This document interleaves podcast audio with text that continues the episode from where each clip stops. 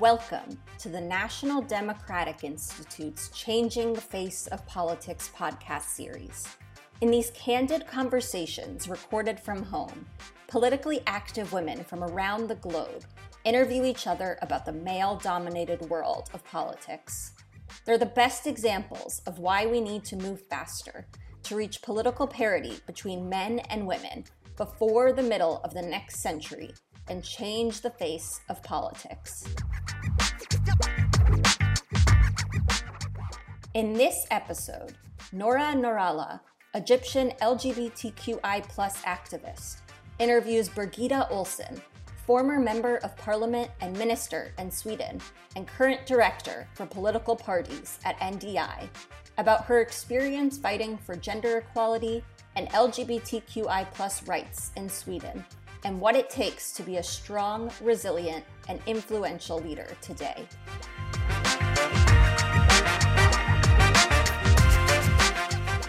Hello and welcome to this episode of the Changing Faces of Politics podcast series. My name is Noura Nourallah. I am an Egyptian activist for LGBTQI rights and gender equality. My guest today is uh, Birgitta Ohlsson. Birgitta is a former member of the parliament in Sweden, also served as a, the Minister of European Affairs, and she currently serves as the Director of Political Parties at the National Democratic Institute.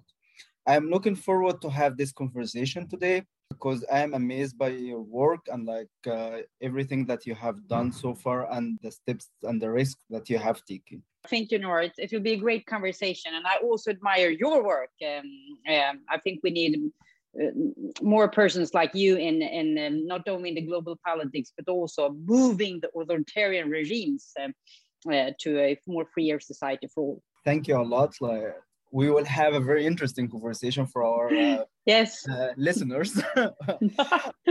so last year we celebrated the 25th of anniversary of the Beijing co- uh, conference and uh, the platform for action in that conference. Uh, what do you think that has changed for women in politics uh, and political leadership for women and their decision making in the last 25 years? Do you think it stayed the same or did it change? Yeah, that's a very good question, and and I, would say I, I, would quote our chairperson at NDI and former State Secretary Madeleine Albright. Um, uh, she, I think she once said that female politicians are kind of bumping against a glass ceiling or rising from a dirt floor, and I think we're still doing that in all parts of, the world. That and uh, even if we live in more kind of gender equal countries or in, in really authoritarian regimes, I think we're we're we're, we're facing many challenges, and and. Uh, just going to, to, to statistics, I always say that the numbers are the best friend that a feminist can have. And um, right now we have like 25% um, um, women in the global parliament. So that's kind of embarrass, embarrassingly low.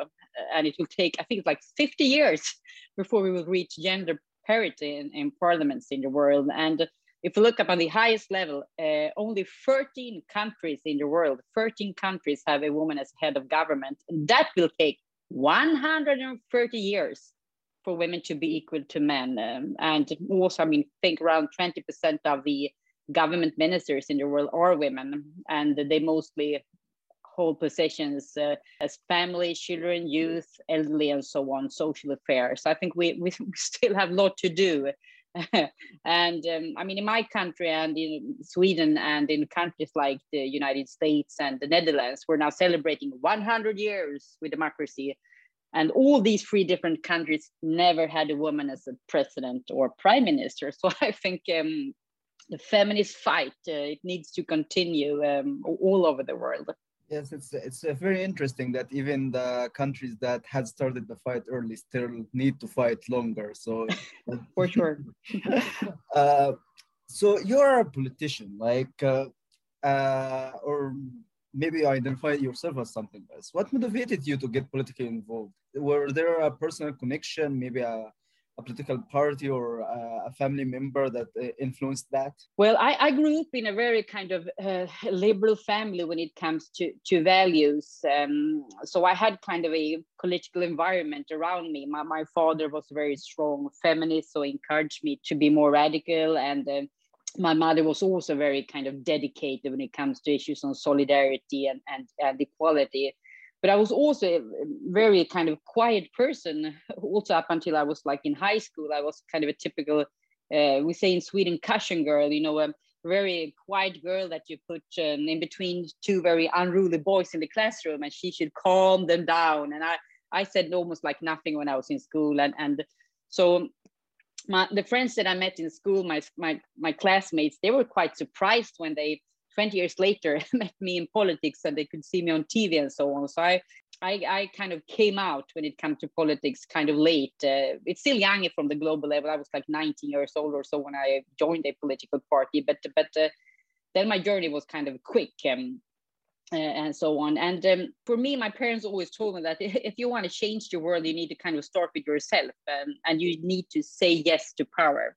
So that has been kind of my mantra all the years encouraging uh, young women to say yes to power. You can i mean you can regret it later uh, but you need to kind of uh, be more kind of straightforward. And and um, uh, i have two young daughters myself seven years old and 11 years old and sometimes i kind of uh, promote um, Disney feminism for them because Walt Disney once said, if you can dream it, you can do it. Uh, so I think that's also very important. Uh, we need to create role models from, from all different parts of the society and all different types of women um, need to be represented out there for young girls no matter who they are to to to recognize and to follow so that's extremely important for me but but um i wasn't very vocal as a child i was super shy and and, and so on well to come late to the game is better than not coming at all like we were, and we're, we're we're also glad that you came in into the game even if it's late.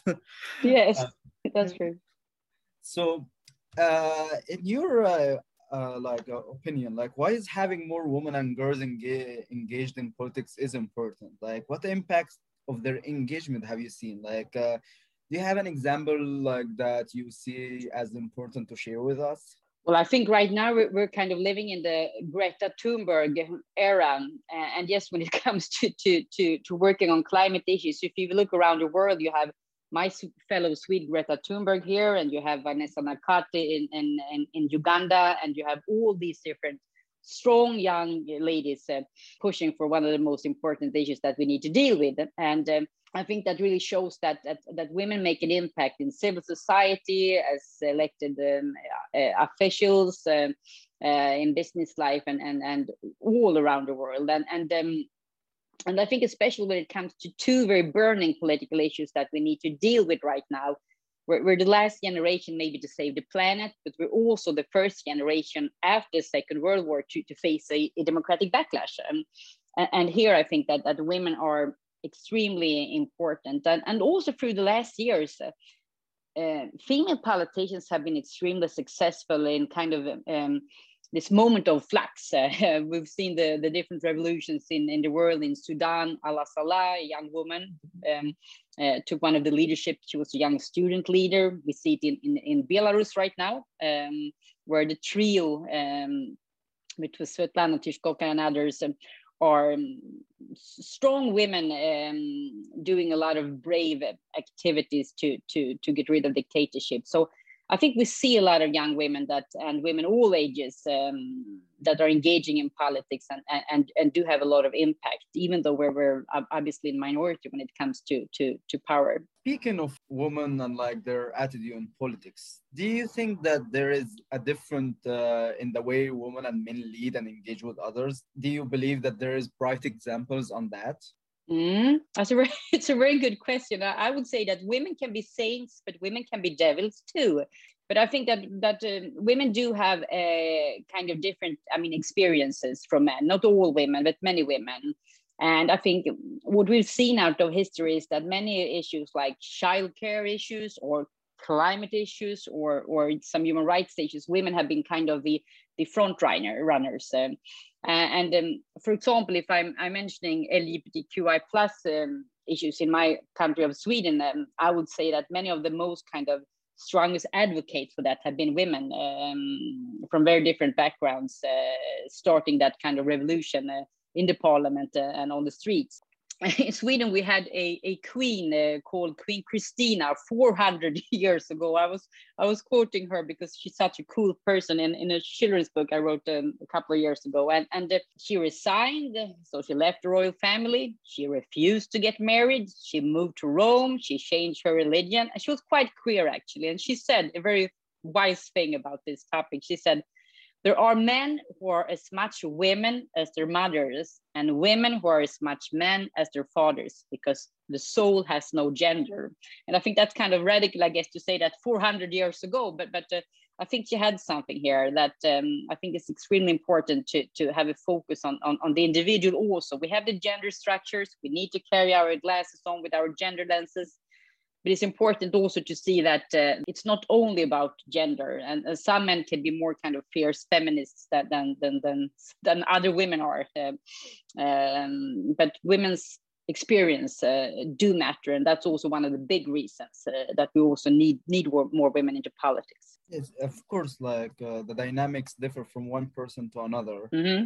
Mm-hmm. and and like for our next question, how do gender equality and democracy work together in your mind? Well, I would say no woman, no change. Uh, women make up half of the world population or more in many countries. And I think in the time that we are living right now, it's extremely important to, to see how, how gender equality and democracy is kind of interlinked. Um, uh, and we live right now in a very kind of populist world. Um, it's very tempting for political parties and governments, uh, even in established democracies, uh, today to blend this kind of toxic political cocktail on, on populism. And, and, and we know for sure that in all these different 50 shades of authoritarian leadership from Duterte to, to Orban and from Putin and the Ayatollahs in Iran and so on, we know that what do they have in common? Well, what do they have in common? They want to attack democracy they want to attack minority rights. Um, they attack the LGBT, LGBTQI plus community. They attack women. They attack people um, around. So I think that's also important to see that uh,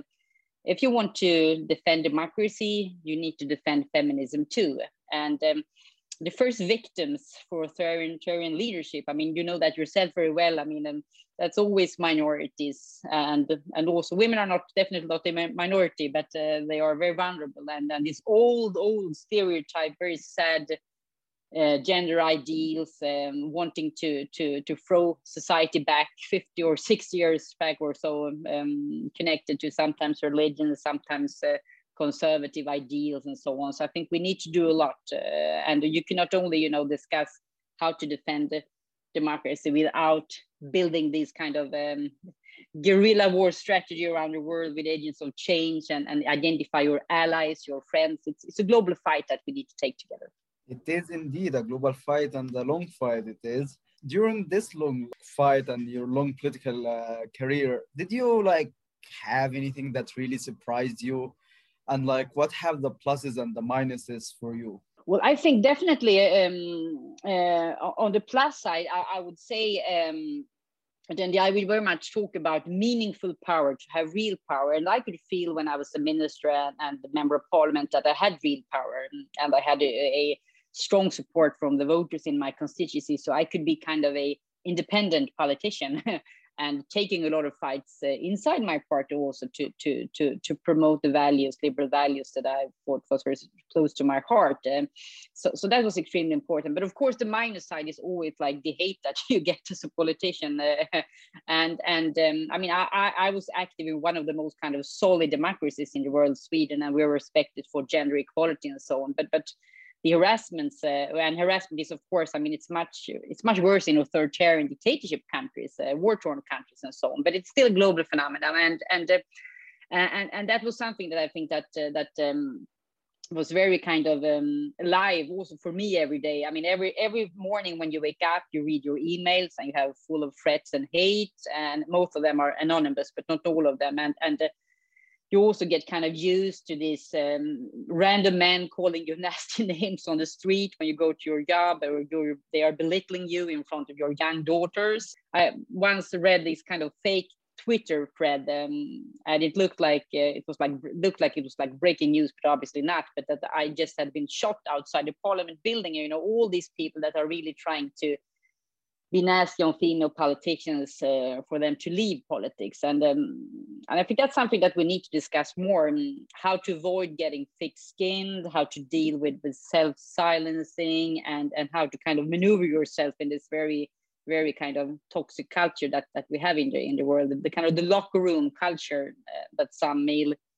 politicians, even on the highest level, are, are, are, using. Talking about the highest level in politics, I mean, through the years, we've heard world leaders like like uh, saying things like on women, like uh, Duterte in the Philippines, that uh, we should shoot them in the vagina. Uh, some women are too ugly to rape, and we heard in, in one of the election campaigns, United States, quote from most of the former American president Donald Trump, and so on. So the language and the situation and the threat and violence for women i think uh, we need to focus much much much more on that. I had a very strong moment myself when it comes to this and that was um, 11 years ago and i was i was seven months pregnant uh, with our first daughter and i had been asked to give a, a speech at the first big human rights march for lgbt lgbtqi plus people uh, in the neighboring countries here in the east. Uh, and I had been following this uh, this um, LGBTQI plus movement for many years. I had a strong commitment to them.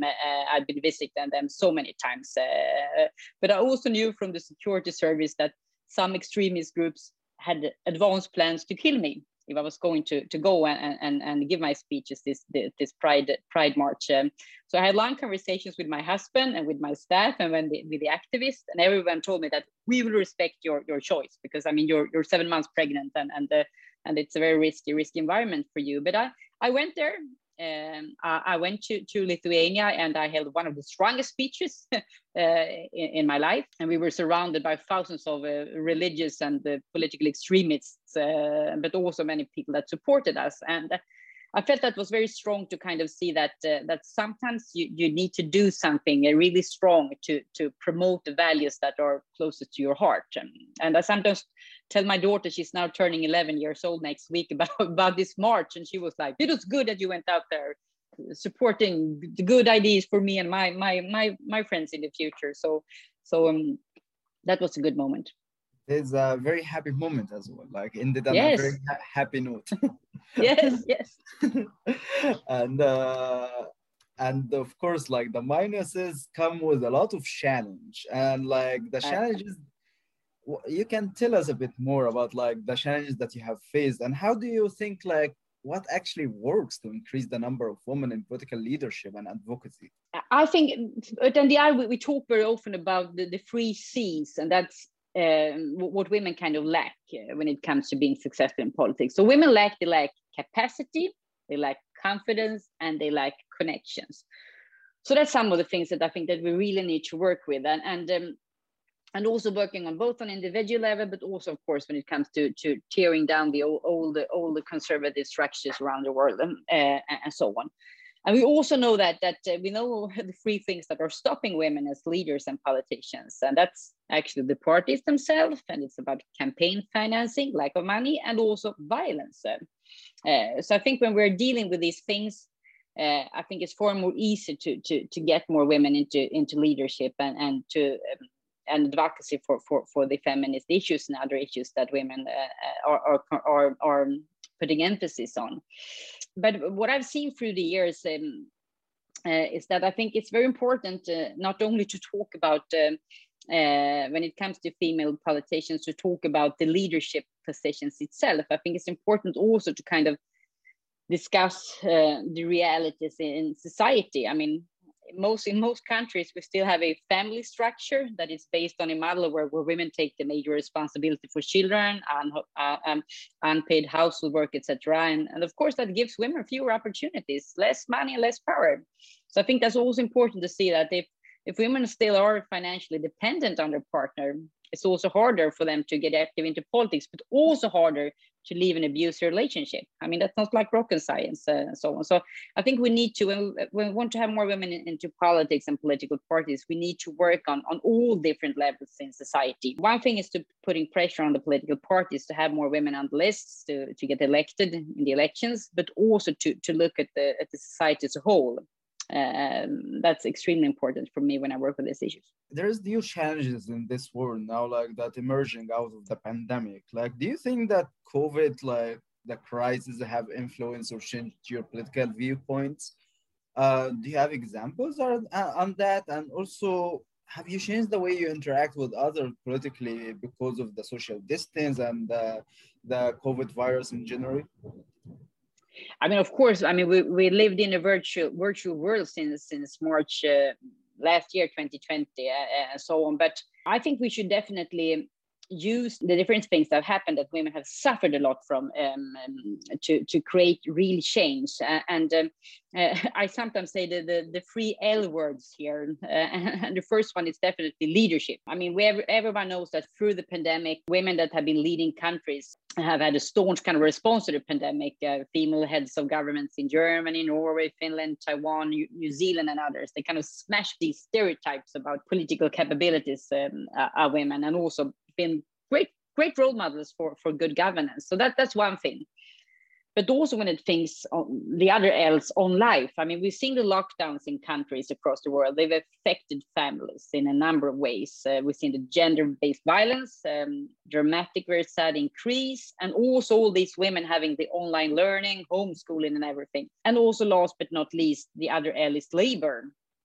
70% of the world's healthcare workers are, are women. So, so what I want to want to see after the pandemic, uh, uh, I would like to see like a global feminist roar, uh, or at least kind of a, a, wake up call for political parties to, to give space to women. And uh, I mean, it would be so sad, I think, if not the pandemic um, would have a feminist impact at all because women have been suffering have been suffering the most during the pandemic and taking a, a lot of responsibility. I mean, in, in my country of Sweden, we we have we have reached um, a very long way when it comes to gender equality, but still we have a lot of big salary gap.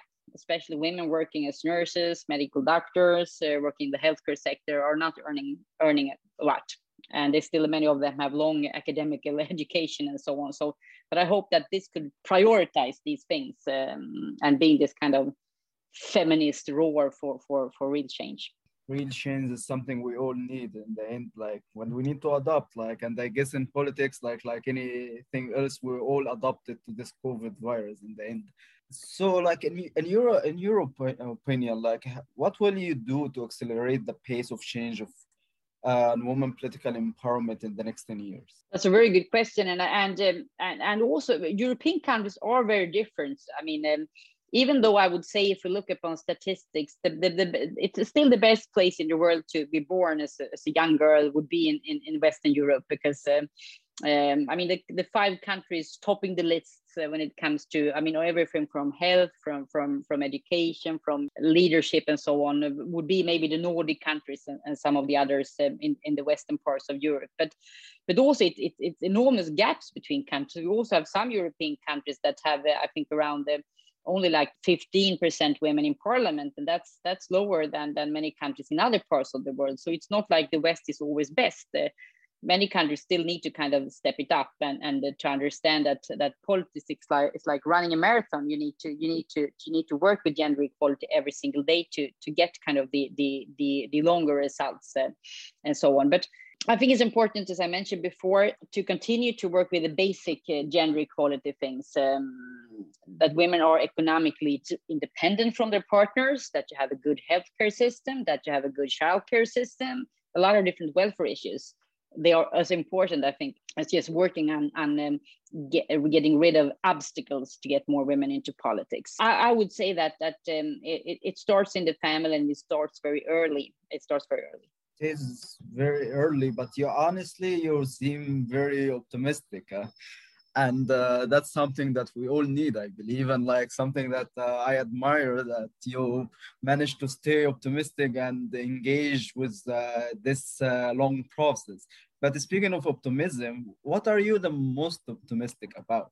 Well, I've always been a feminist optimist, and I think we need to acknowledge sometimes when it's feeling really sad and really slow, and uh, you're almost near to, to giving up. Um, uh, we need to realize that that uh, we've done a tremendous journey. I mean, in most all, most all countries in the world, when it comes to opportunities for for for girls and, and, and for women, and um, I always tell about my, my grandmother Betty. Um, she was born 1912 uh, in in the northern parts of Sweden, and she went to school less than two years. I think she was in school like 1.5 years or so, and she started to work as a full time worker at the farm before she turned 10. Turned 10. And when I was 10 years old myself, I realized that she couldn't spell very well from the postcards that she wrote because um, you cannot get that many words into a postcard. But I could see that she had some challenges and, and a very short short time in school. Uh, but one of the most important lessons she taught uh, me and my mother and my my other cousins and so on was definitely to to to see that the the futures will definitely be more bright uh, than her her life was. I mean, my own daughters they have enormous freedom compared to her, and even if my grandmother barely left neighborhood in her lifetime and so on, and my own daughters they they've already visited many countries and and uh, but have another another lifestyle and so on I think it's important to see all of these, all the positive changes that we see in almost all family stories around the world. And that's extremely important for, for politicians. If you cannot provide a more hopeful um, future for people, that people are feeling that their kids will have a more prosperous future, more liberty, more freedom, more openness, and so on, um, then I think quite many people will turn turn to populist political parties and the authoritarian leaders they are really are really surfing on this wave right now uh, to to to create a very kind of negative negative future and and um, and so on um, based on prejudice. So I think it's important to to see all the fantastic things that have happened in the world, even though it goes back and forth. And and uh, unfortunately, we're in the 15th, I think, consecutive year when it comes to back, backlash for the democracy in the world. You can also see all the fantastic things that that that happened and and. Uh, so I mentioned my, my, my grandmother, she spent less than two years in school and she got um, nine, nine grandchildren and all of them have been studying at university. Uh, and I mean, that's just like two generations in Sweden. And the story is the same in many countries. So I think we should be positive. Every, everything is possible with this uh, attitude and energy that you're bringing here. Thank you for taking the time for to talk to us and uh, and like uh, exploring all of these aspects with us. I would say personally, I am very inspired by all of the work that you are doing. And like, I'm very sure that this long fight that you talked about, you are one of uh, the people who are in the front lines. So we are thankful for having you.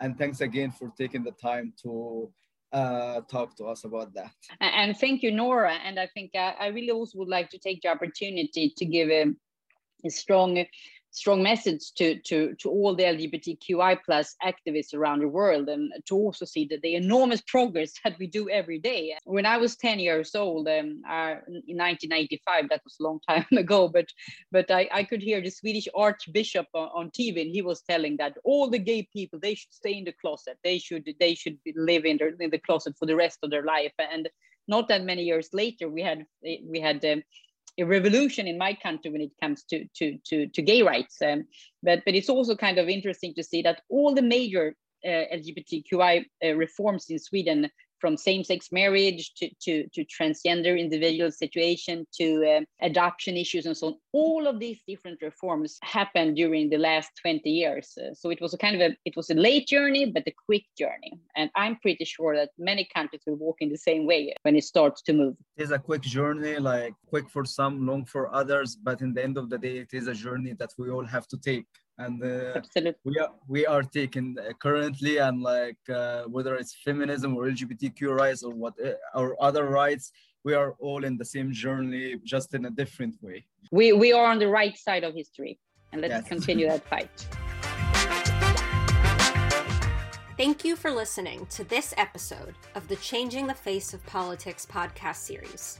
To learn more about the series and NDI's initiative, please go to NDI's website at ndi.org.